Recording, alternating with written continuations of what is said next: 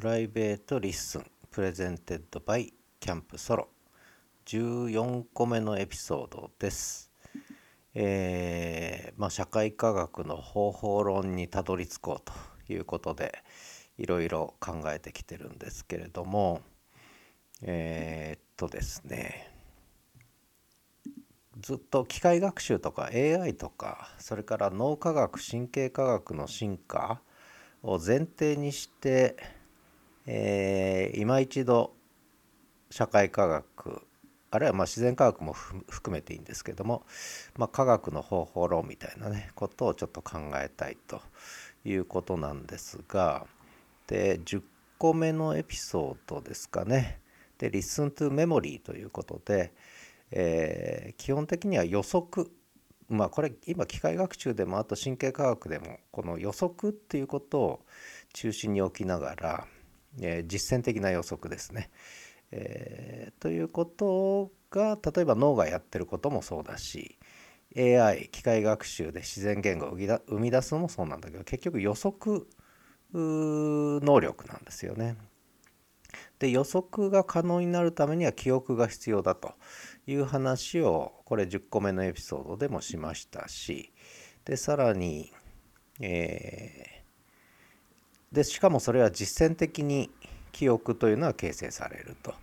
いうことですね。で実践ってはもうちょっと砕けた言い方すると動きですね。動きの中で、えー、予測をすると。でその時に記憶をこう引っ張り出すというねまあ、そういう話でこうしてきたわけなんですが、えー、で出発点としてこれ13個目のエピソードですけども非言語的な実践的な推論という言い方をねちょっとしたわけです。でそんな中でですねえー、っとまあ、いくつか本も紹介してきたんですがここに来てもうさらに一冊これは Listen to Books という番組の中でも紹介したんですがジェフ・ホーキンスさんの書いた「脳は世界をどう見ているのか」これがさらにそれを一歩進めた仮説を出してるんですよね。つまり記憶記憶というよりも、えー、モデルなんだと。つまり記憶をいちいち引っ張り出してるわけじゃなくて実はその記憶というよりもモデルとしてでこれは、もっと別の言い方で言ってるんですが、えー、リファレンスフレームって言い方してるんですよね。えー、でこれはこの本の中では座標系って訳されてるんですけど、まあ、いわゆる準拠枠参照枠、まあ、準拠枠参照枠そういうモデリングをしてるんだと。で脳の中には実はモデルがたくさんあるんだと。記憶というよりもつまり具体的な個々の記憶というよりも記憶に基づいたモデルですね。モデルを蓄積してるんだ。で予測する時にはむしろそのモデルをあの動員してるんだっていうそういう仮説なんですよね。で私はこれの方が非常に説得力があると真面目に思いまして。でこれまでやっぱり記憶がなければ予測はできないという話をしてきたんですがじゃあただ予測にじゃあどう記憶が、えー、使われるのか動員されるのか利用されるのかっていうところはあんまりちゃんと分かってなかったわけですがただこのモデル予測モデルとも言います。 predictive models。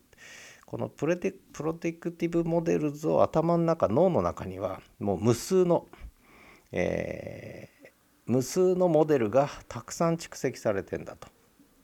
例えば、えー、まあこの本の中でホチキスの例があるんですけどホチキスホチキスをこれ説明しようと思ったら大変ですよねホチキス知らない人に。えー、針があってこうやって押してとかね。ところが我々はそのそれを実際に使った記憶も含めてホチキスとはこういうもんだっていうモデルを持ってるわけです。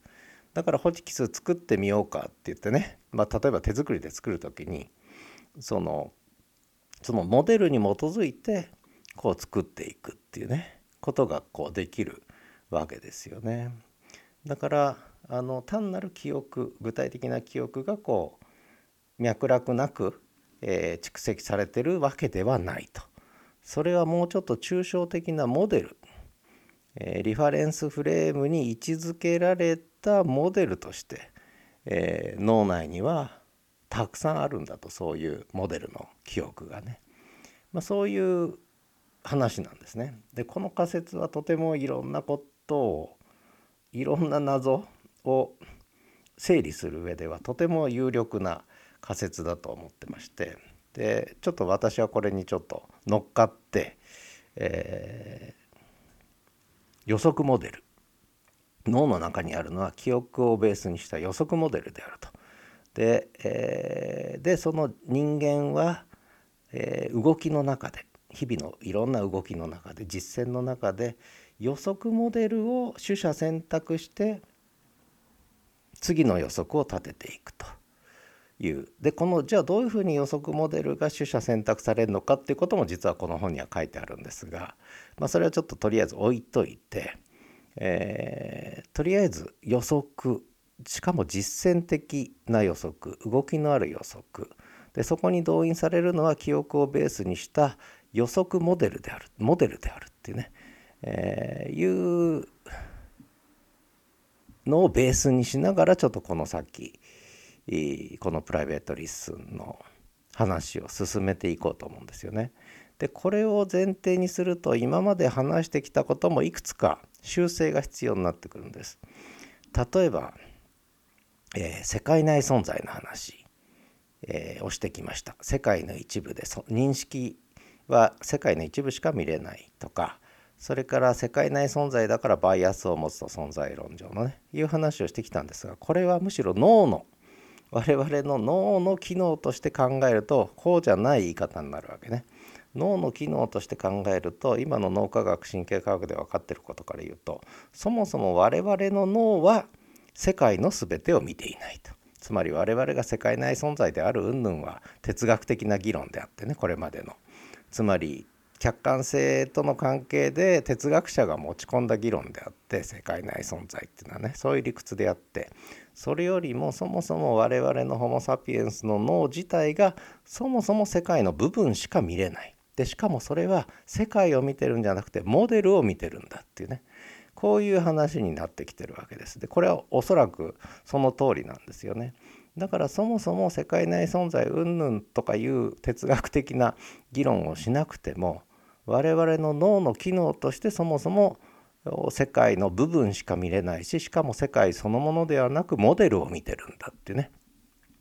それが一つ出発点になるだろうということですねこれ一つ目の前提。で二つ目の前提で、えー、思考の再思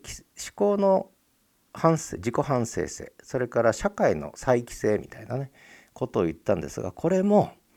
えー、いわゆるこうその思考のリフレクションっていうね、えー、人間の思考のリフレクティブな仕組みっていうのはこれも抽象的にこう考えられてたことで脳科学のとか神経科学の今の成果を前提にするとその仕組みが分かってきてるわけねある程度ねまだ分かってないんですよ。えー、これは一言で言うと学習の仕組みです。で AI が機械学習する仕組みそれから人間の脳が学習する仕組みで今 AI が到達している機械学習の仕組みは人間の脳が学習する仕組みとはやっぱりちょっと違うんですよね。で人間の脳の学習の仕組みはまだちゃんと分かってないわけです。だけどその学習の仕組みが実は非常にリフレクシブリフレクティブなね、えー、自己反省的な自己学習的な構造を持ってるということが分かってきてるわけですよね。でそれが今言った予測モデルそして実践動きというね、えー、中で捉えれる捉え返せるいうことなのでこのリフレクティブな、えー、思考と社会っていうね話についても実は脳科学神経科学の、えー、今述べてきたような前提でもう一回ちょっと再度整理する必要があるなっていうふうに今思ってるわけですね。これが2つ目。それからもう一つが3つ目が言語。言語の多義性とか恣意性とか、えー、抽象性とか話してきました。この言語も実はこの予測モデルそしてリファレンスフレームっていうね座標系って訳されてますけど、えー、抽象的な思考や言語自体も実はこの予測モデルとリファレンスフレーム座標系ということの仮説で謎が解けるかもしれないというねあるいは謎解きができそうだというね感じがしてきてるわけです。だからえー、そうやって考えるとまあこれリンク貼っときますけどとりあえず私はですよ私はこのジェフ・ホーキンスさんの脳は世界をどう見ているのかを一つの仮説の前提にしながら今まで見てきた議論をちょっと修正しながらね、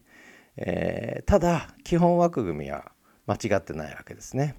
その実践的な推論と非言語的なものを含むねただそのメカニズムね、えー、がだいぶ脳科学的な根拠を持って説明できるようになってきてるようだということであのこの先話を展開していこうと思ってるんですよね。でそうするとこれ繰り返しになりますけども3つの前提って言ってた世界内存在自己反省性自己再帰性そして言語の罠この3つももう一度この今言った仮説の方からちょっとこう裏返していく形でね、えー、再整理できるんじゃないかなと。そんな気がちょっとしているので、えー、次回以降ねその辺り、えー、この